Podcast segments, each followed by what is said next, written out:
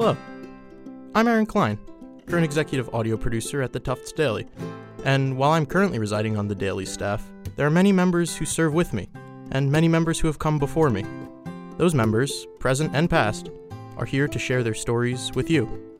This is my daily story. For today's segment, reporter Ari Navetta sat down with Megan Szostak. So, Megan, can you tell me uh, a little intro with your name and I guess pronouns and what you you've been on the daily and what you've done? Yes, absolutely. Um, my name is Megan Szostak. I use she, her, hers pronouns. I have been involved with the Daily since my first year, the spring of my first year. And I started off actually as a features columnist and then became an arts editor the following semester, um, or an assistant arts editor, excuse me. Then became an arts editor.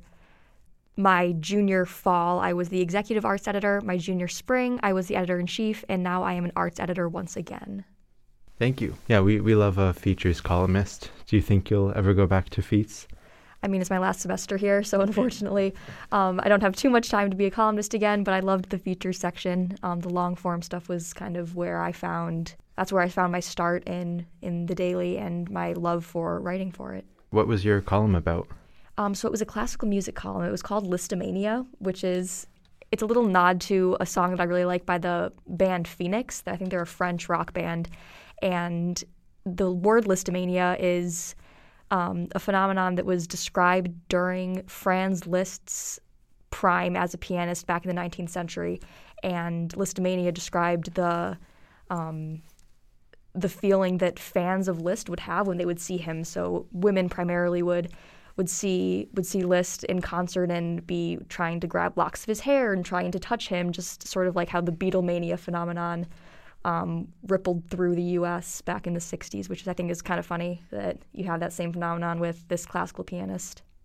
Um, so yeah, the column was all about um, classical music history, and which it was probably more suited for the art section, but I guess the historical component of it made it a little featsy. Incredible. I'm gonna go reread those all now. Oh, they're so fun. Yeah. Do you have any uh, daily stories you want to share with us? Yeah, um, I think that my origin story of the daily is actually kind of funny. Um, I remember this very vividly for some reason.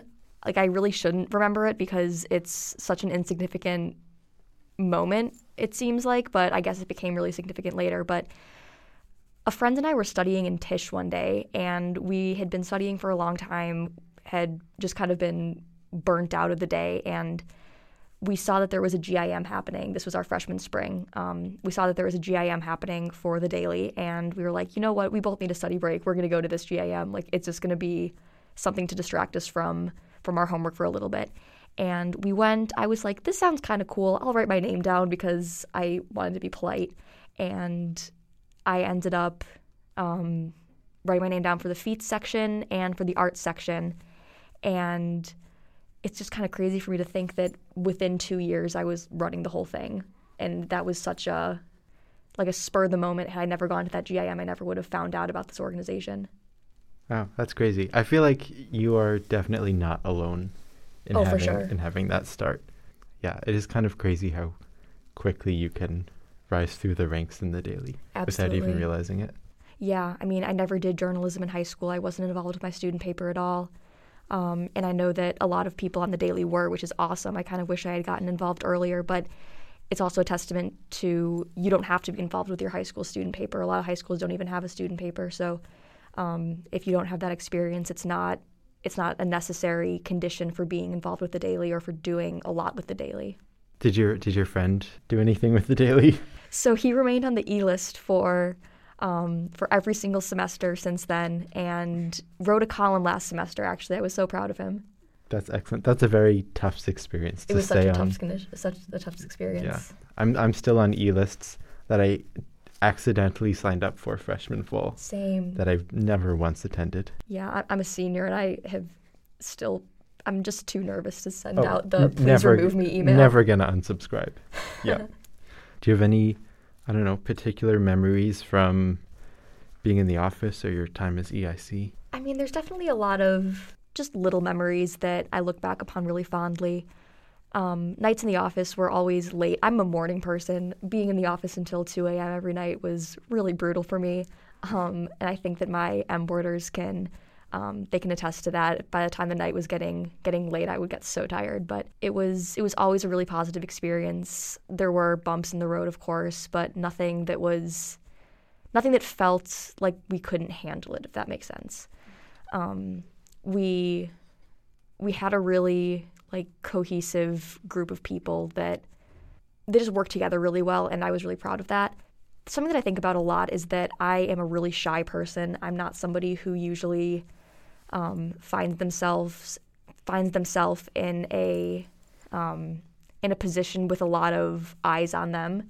I tend to avoid stuff like that. So being EIC of the Daily was definitely not within my comfort zone. There were so many eyes on me at all times, and so many people that were depending on me, but also that were looking to me for advice, um, as well as my fellow M boarders. I think that any exec or M board position on the daily kind of has this go along with it, but EIC to in a slightly different manner it was just so out of my comfort zone that I was able to learn so much more than I thought that I was going to because I had never done anything like it before. Um, and I don't think that most people had, but it was, I, I learned things just about, about leadership, about voicing opinions, about voicing concerns and being able to work through those concerns with the people that you are depending on with that managing board, that executive board it was also really great to get to know, I mean, like young writers like like yourself that semester. Um, because I had so recently been in that same position. There, there were pieces that I would see from like from a young writer who I particularly liked, and as editor in chief, I would sort of abuse my power and say, "I'm, I am um, editing this piece tonight." Um, if it was from somebody who I was like, "This person has a lot of potential," or "I love this person's writing," that was always really fun. We were very democratic with assigning pieces to one another. We let everybody kind of choose pieces that they wanted to to edit on any given night, but I always liked getting a piece that I was really excited about. Yeah. Well, there have to be some perks to the job. So. Oh, absolutely. Yeah. All right. I guess last thing is, uh, is there anything in particular you're looking to get out of your last semester here at the Daily, or anything you want to try? Yeah. So the semester of COVID, so in spring of 2020, I had this really, really cool interview lined up with the Boston Symphony Orchestra. There was a visiting conductor, I forgot his name, and I had been in contact with the press people. I had, um, the previous semester and the year before, I had written a couple reviews of the BSO concerts, which I had always really enjoyed and gotten press tickets to those, so I had a contact. And this woman had set me up with this guest conductor who was conducting William Grant Still's Afro American Symphony, which is one of my favorite works of classical music. It's one of my favorite symphonies. Um, and I was so beyond excited to talk to this conductor about this work. And unfortunately, COVID hit, and I wasn't able to do that interview um, or go to the concert or anything. The whole thing was canceled, which was crushing for for me as an interviewer, but also I'm sure for so many people who were so excited to go to this concert. So this semester, I'm really hoping to reach back out to the BSO press people and say, hey, I had this lined up. Is there anybody who I can potentially interview? I think that would be so fun. That would be very cool. I, I hope to see that in print at some point. Thank you. I do too. I don't know if there's anything else you wanted to add. I think the Daily's just been such a point of growth in my Tufts career. My first year at Tufts, I was definitely so focused on academics and grades, and everything felt like it was defined by what my GPA was and what my transcript looked like. But I never really thought that the thing I was going to learn the most from was something that wasn't defined by a grade in any way. It was it was this absolutely. Well, thank you for sharing. Of course, thank you. Yeah, it was great to talk to you. Always a pleasure.